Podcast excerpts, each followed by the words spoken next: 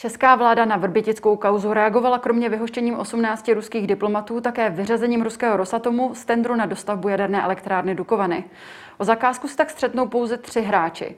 Francouzská EDF, jihokorejská KHNP a americký Westinghouse.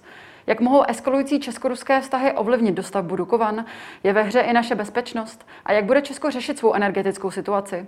Nejen těmto tématům se budeme věnovat v dnešním epicentru. Já jsem Pavlína Horáková. Vítejte.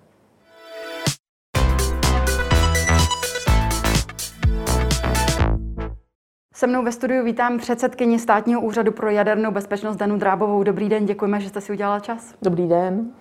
V pondělí vláda oznámila, že Česko vyloučilo z tendru na dostavbu jaderné elektrárny Dukovany Ruskou federaci, přesně řečeno ruskou firmu Rosatom. Překvapilo vás toto rozhodnutí eh, právě i vzhledem k té debatě posledních týdnů, kdy vláda tu ruskou účast obhajovala? Trochu eh, mě to překvapilo, ale od vlastně té sobotní eh, tiskové konference pana premiéra a eh, pana dvojministra eh, zahraničních věcí a vnitra. Je to jedno překvapení za druhým.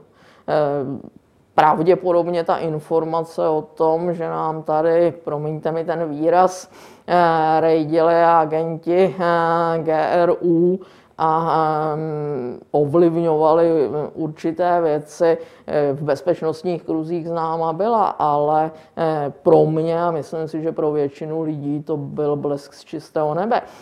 Já vím eh, a sleduji, jaké metody používá politická reprezentace Ruské federace, ta současná, eh, proto, aby prosazovala své zájmy. Mm-hmm.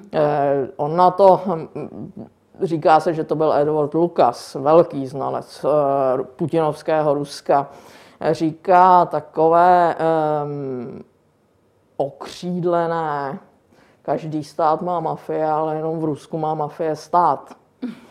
A tohle to bohužel já udělám ještě jednu poznámku, která je pro mě velmi důležitá.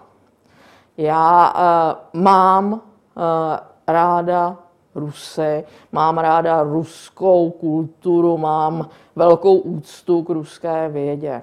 Ale to, jak je ten uh, stát řízen a jak prosazuje své zájmy, to je prostě něco, co do našeho světa by patřit nemělo. Mm.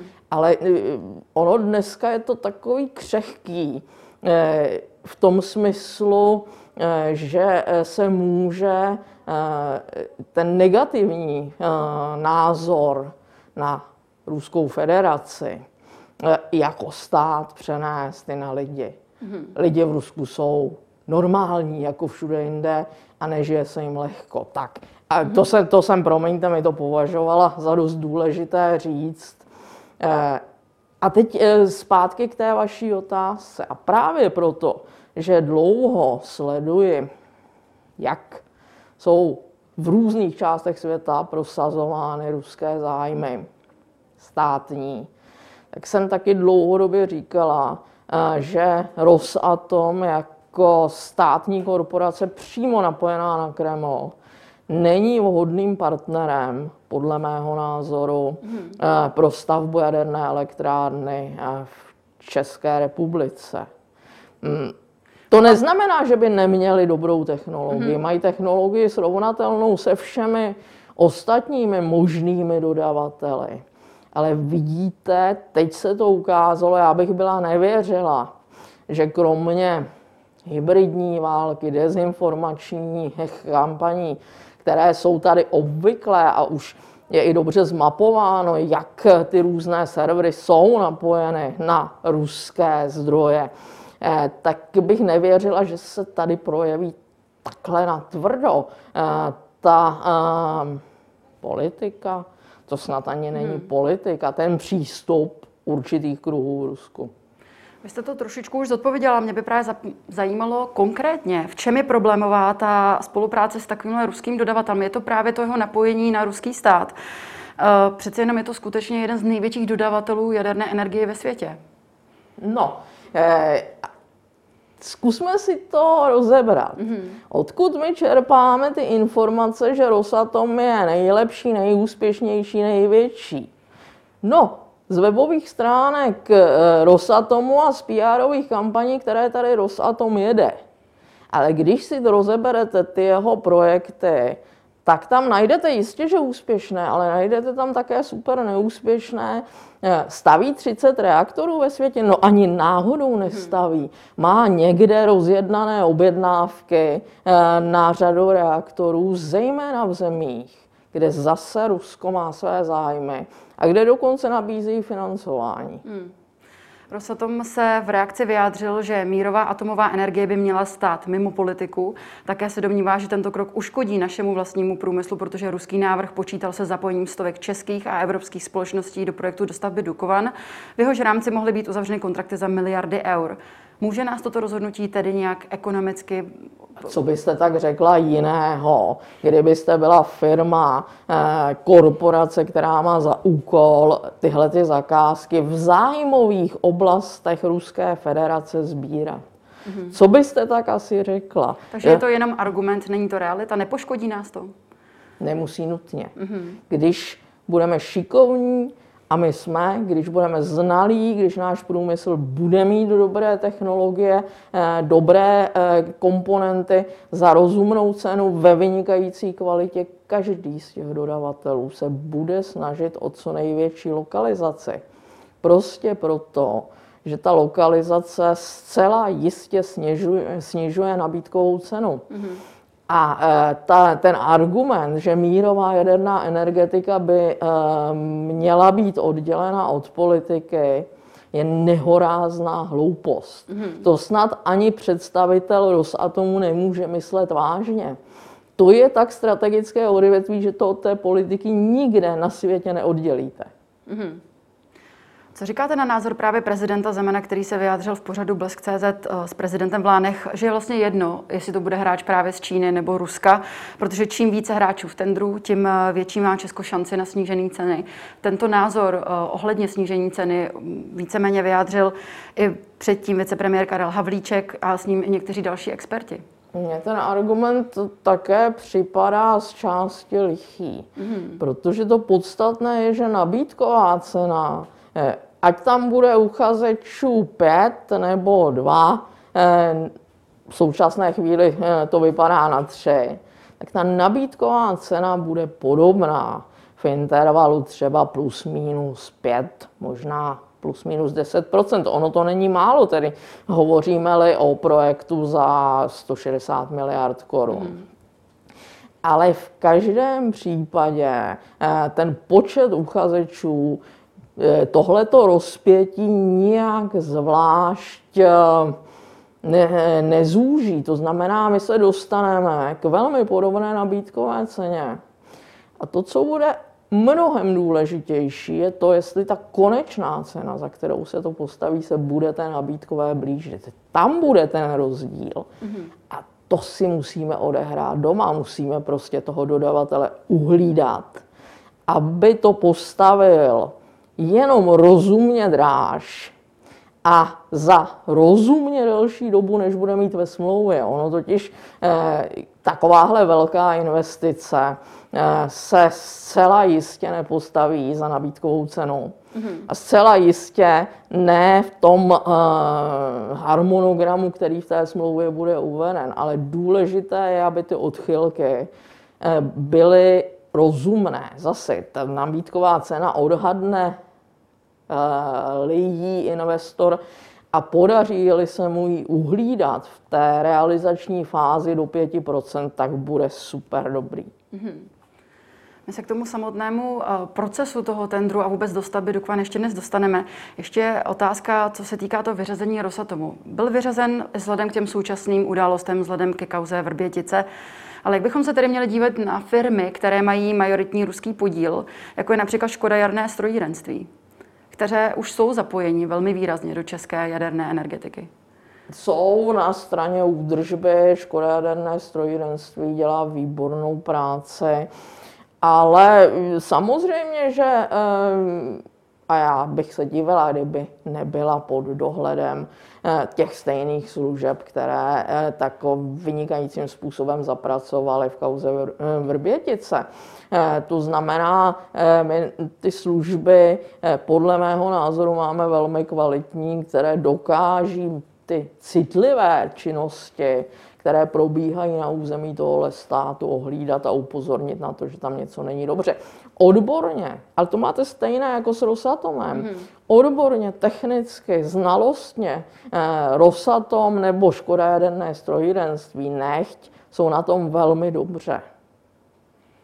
Co bychom tady měli dělat, protože už tady jsou projekty, s nimi jsou rozjety. Sama říkáte, že je možné, že jsou pod nějakým vlivem nebo nějakým způsobem komunikují se, eh, se stejnými já složkami. Já vám něco řeknu. Hmm. Škoda jaderné strojírenství eh, má ruského vlastníka, eh, který ale, jak bych to řekla, asi není ten správný, mm-hmm. protože Škoda jaderné strojírenství zakázek v ruském jaderném programu dostává pramálo. Mm-hmm. Vyráběla pro Francouze třeba. Mm-hmm. Vnitroreaktorové části eh, pro finské Olkiluoto, pro elektrárny, eh, které eh, stavilo EDF v Číně. Když je tedy Rusko vyřazené z toho bezpečnostního dotazníku, znamená to tedy, že už nebude se opravdu moci zúčastnit toho tendru? Zajímá mě zejména, jestli třeba nějaká příští vláda by mohla ten, toto rozhodnutí přehodnotit a uh, změnit toto rozhodnutí. Jistě může uh, po volbách přijít vláda, která řekne, žádný tendr nebude a dáme to napřímo Rusku. To se, mm-hmm. Je to sci-fi pro mě, mm-hmm. ale že by se to úplně dalo vyloučit, co na světě můžete úplně vyloučit? Mm. Když jsme zmínili ty volby, možná trošičku otázka mimo naše téma. Vy uh, uvidíme vaše jméno někde na kandidáce tento rok? V žádném případě. V žádném případě. Um, Zajímalo by mě, pojďme se teď podívat právě konkrétně na ten samotný tender. Podle jakých kritérií se vybírají, nebo by se měly vybírat ty zájemci do tendru a co je z, té hlediska, co je z hlediska té bezpečnosti vlastně to nejdůležitější? No, to si musíme eh, rozebrat jaké různé bezpečnosti je třeba zajistit. Aby to nakonec byla ta jedna, mm-hmm. to znamená, že to bude dobře, spolehlivě sloužit a nebude to ohrožovat eh, lidi eh, a eh, okolí té elektrárny. Eh, ta jednodušší část, vlastně ta jednodušší část, je zajistit jadernou bezpečnost, to znamená, aby ta elektrárna fungovala eh, podle eh, standardů, řekla bych, jak se sluší a patří, jak se ve světě očekává, eh, ale neoddělíte od toho ty otázky, které právě vedly k vyřazení Číny a teď i uchazeče z Ruské federace z okruhu možných dodavatelů. Mm-hmm. Protože tu jadernou elektrárnu stavíte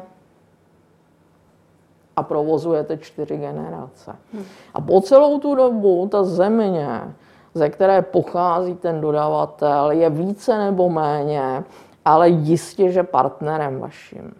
A je partnerem nejenom na té technické úrovni, ale eh, je partnerem i na úrovni státu. Mm-hmm. Takže my si vlastně, promiňte, mm-hmm. my si vlastně společně s dodavatelem jaderné elektrárny, který dodá bezpečný, spolehlivý projekt a postaví, také vybíráme svým způsobem, kam chceme v tom světě patřit, s kým chceme navazovat partnerství. Mm-hmm. A kdo má v tom schvalovacím procesu to poslední rozhodující slovo? Ve chvíli, kdy se vybírá ten dodavatel, eh, tak určitě vláda, hmm. protože eh, ta říká investorovi, ano, výběrová kritéria byla naplněná. Teď jsme zhodnotili, jestli je to ten správný partner, kterého chceme. Mm-hmm. Ale to není konec toho procesu, protože eh, ta pravděpodobnost eh, se limitně blíží k nule, ale přece jenom pravděpodobnost nikdy není nula. Eh, investor si vybere, podepíše smlouvu a předstoupí před státní úřad pro jadernou bezpečnost z mnoha tisíci stránek licenční dokumentace. My ji zhodnotíme, rozhodneme o tom, jestli se to opravdu z hlediska té, jak jsem řekla, jednodušší svým způsobem bezpečnosti může stavět.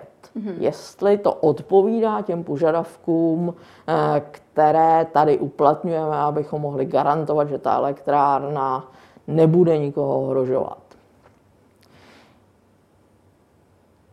Je odpovědnost investora podepsat smlouvu s tím, o kom si bude víceméně jist, že dodrží ty nejvyšší světové požadavky a že tedy mu ta licence, to povolení k výstavbě a posléze povolení k provozu bude moci eh, být uděleno. Mm-hmm.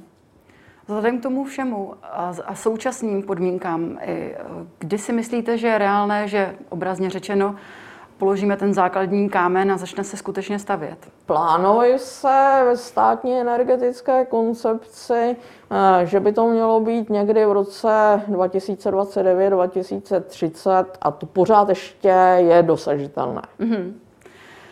Často se právě hovoří o nedodržení lhůt a vůbec navyšování nákladů. Vy jste o tom také už dnes hovořila.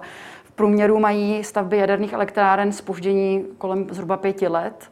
Ehm, čím to je? Je to špatným plánováním, nebo je to tím, že se zkrátka za tu dobu výstavy vždy změní nějaké podmínky? Dá se na to vůbec nějak připravit? No, je to kombinace toho, co jste řekla, ještě nám do toho vstupuje eh, významné spoždění, eh, které vzniklo prakticky u všech projektů po havárii v jaderné elektrárně Fukushima v Japonsku, protože tam si všichni dali takovou bych řekla, kratší či delší pauzu na to, aby se znova vyhodnotilo, jak jsou ty projekty vystrojeny na extrémní přírodní události, jako bylo to zemětřesení, záplavová vlna, ale ono těch extrémních přírodních událostí přibývá. Eh, takže eh, to spoždění těch projektů třeba o dva nebo tři roky je dáno i touhletou pauzou na rozmyšlení, což je ale dobře, mhm. protože Hmm, to zase vede k tomu, že ta bezpečnost je vyšší. Hmm. V současné době máme tady tři soutěžící v rámci toho budoucího tendru. Je to francouzská EDF, jeho korejská KHNP a americký Westinghouse. Mohla byste zhodnotit eh, nějak stručně, v čem spočívají jejich výhody, nevýhody a zajímalo by mě také, zda souhlasíte s tvrzením některých odborníků, že teď momentálně tím jediným reálným hráčem je právě americký Westinghouse. z hlediska toho, čemu já si troufám rozumět, eh, jsou ti uchazeči srovnatelní. Mm-hmm. A byli tedy srovnatelní s nimi i ti eh, vyřazení. Eh, všichni jsou schopni dodat projekt, který obstojí.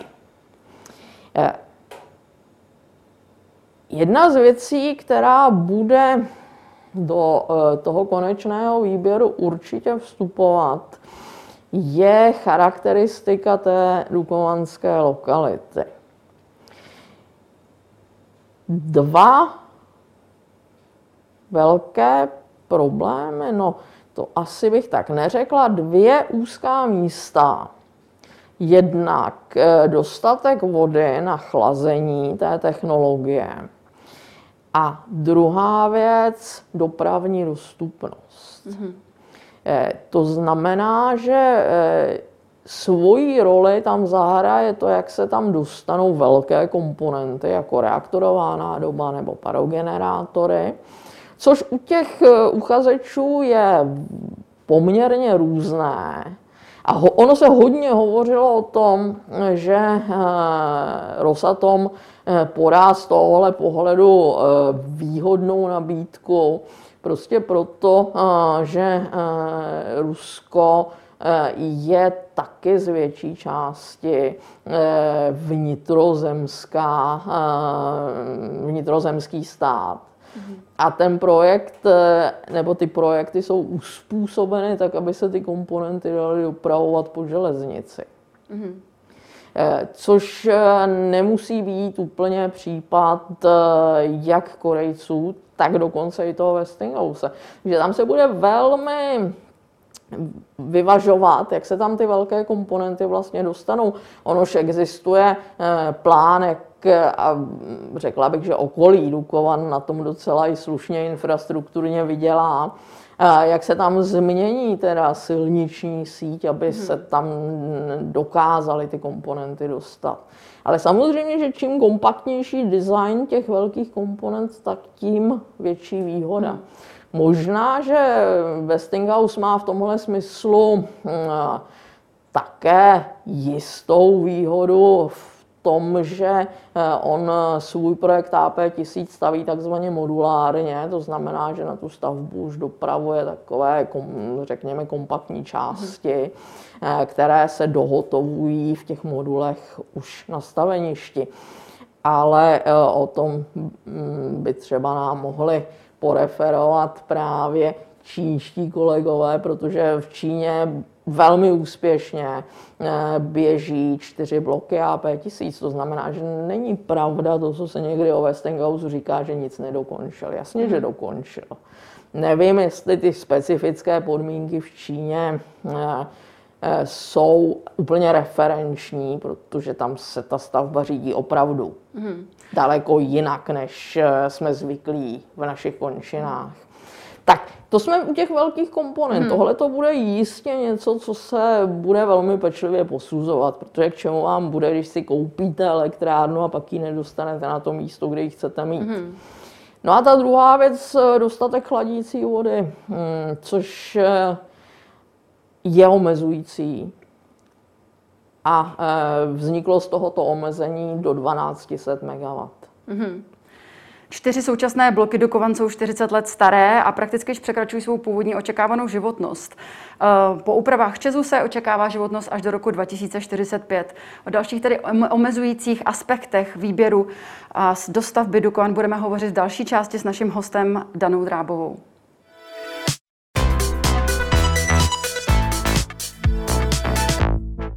Paní Drábová, je podle vás reálné, že, bude, že budou všechny čtyři bloky fungovat tak, jak fungují právě až do, avizovaných, eh, do avizovaného roku 2045? Je to záměr, mhm. ale bude to záviset na spoustě věcí, které dneska ani eh, neumíme dost dobře odhadnout. Proč to neumíme odhadnout? E, uvědomme si, že jaderné elektrárny e, jsou tady s námi e, nějakých 65 let od roku 1954, kdy byla spuštěna ta první a připojena k veřejné síti. A ta nejstarší, která je kontinuálně v provozu, je, pokud se nemýlím, švýcarské Becnau něco okolo 53 let. To znamená, že s tím životem po 50 Jaderné elektrárny a jejich provozovatelé moc zkušeností nemají.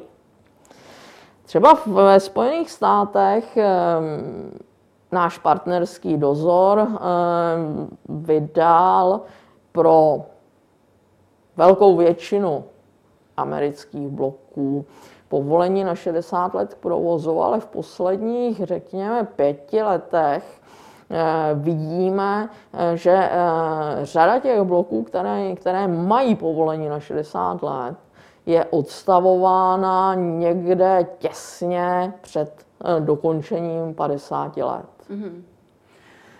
Vy jste uh, zmiňovala už ten problém s chlazením. V, v Dukovanech, jak jsme zmiňovali, jsou čtyři bloky a je tam vlastně prostor pro to dostavit jenom jeden logiku věci mě zajímá, nestálo by za to dostavit nebo postavit někde jinde v nějaké jiné lokalitě spíše právě dva bloky, které by se navzájem doplňovaly? Nebylo by to výhodnější i vzhledem k nákladům, údržbě a podobně? No, takový byl původní plán. Mm-hmm.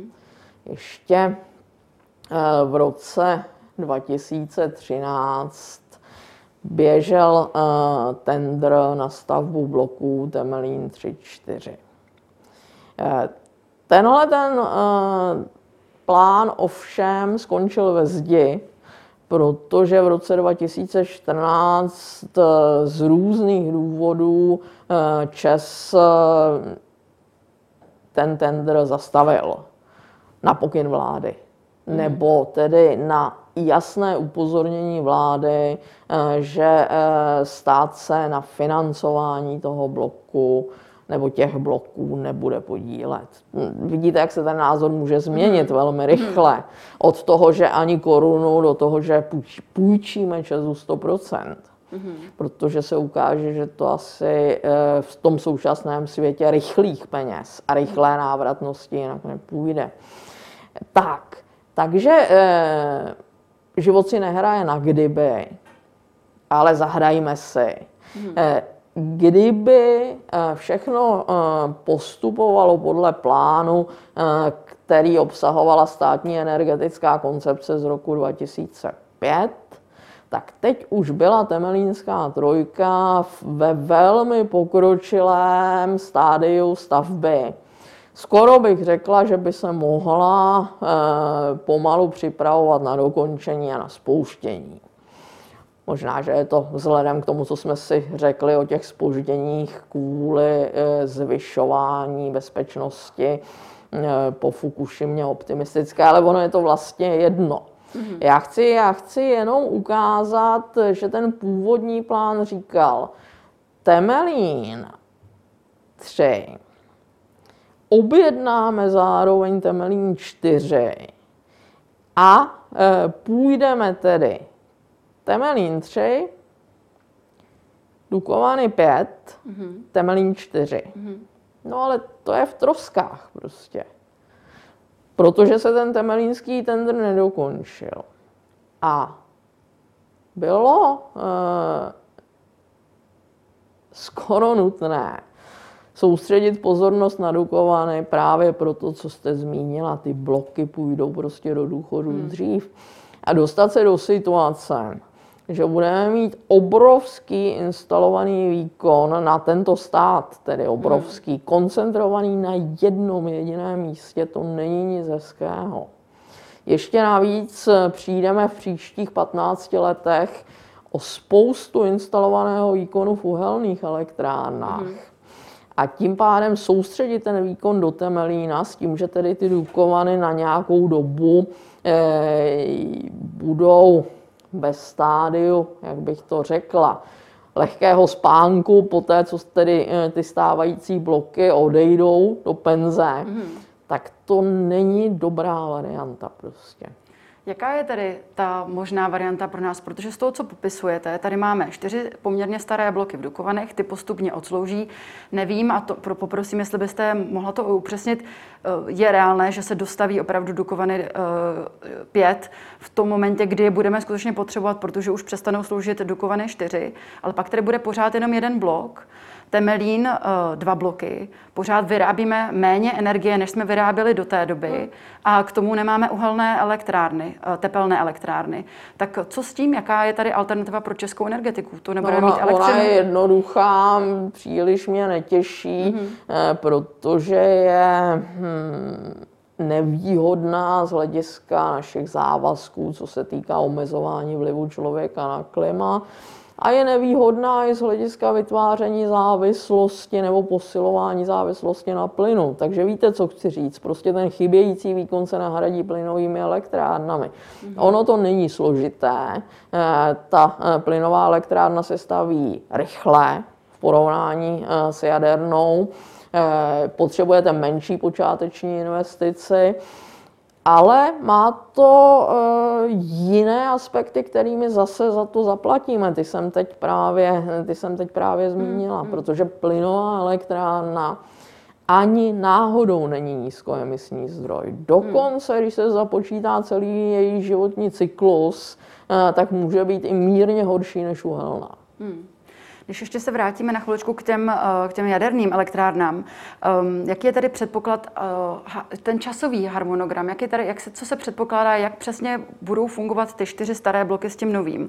Budou se navzájem doplňovat, postupně se... Právě proto je tam to výkonové omezení na těch 12 MW. Eh, protože ČES jako provozovatel těch stávajících čtyř bloků a jako dobrý hospodář samozřejmě míní ty čtyři bloky, eh, které už jsou mnohanásobně zaplaceny, ta investice. Eh, udržovat v provozu co nejdéle to půjde. A nechce si říct, dobře, až budu mít tu pětku hotovou, tak jedničku a dvojku odstavím. No, ono by je to svým způsobem hloupost, ale na druhou stranu, když uvažujete o těch omezeních, tak je to opravdu vážení přínosů a nákladů eh, hodně, bych řekla, sofistikované. Mm-hmm. Takže, abych eh, odpověděla konkrétně, vy jste si vlastně už odpověděla sama. Jestliže chce stát podle té své strategie mít pětku eh, v provozu někdy mezi léty 2036 eh, a 40, mm-hmm. tak se může stát, že mm, ještě 5-8 mm, let poběží souběžně s těmi stávajícími čtyřmi bloky. Hmm. Musí se s tím v těch plánech počítat. Jak je to s palivem? Eh, protože mě by zajímalo, v současnosti se je Česko závislé na palivu z Ruska. Eh, Dukovany mají momentálně zásoby na tři roky, ale vzhledem i k těm eskalujícím česko-ruským vztahům, myslíte si, že zde hrozí nějaké riziko, že nebudeme mít palivo, nebo můžeme to palivo dodávat od nějakého jiného dodavatele? Tak momentálně, já se odsunu na chvíli od Dukovan, eh, momentálně eh, běží výběrové řízení na dodovat nového dodavatele paliva pro jadernou elektrárnu Temelín může být staronový, ale vlastně v každém případě bude staronový. Mm.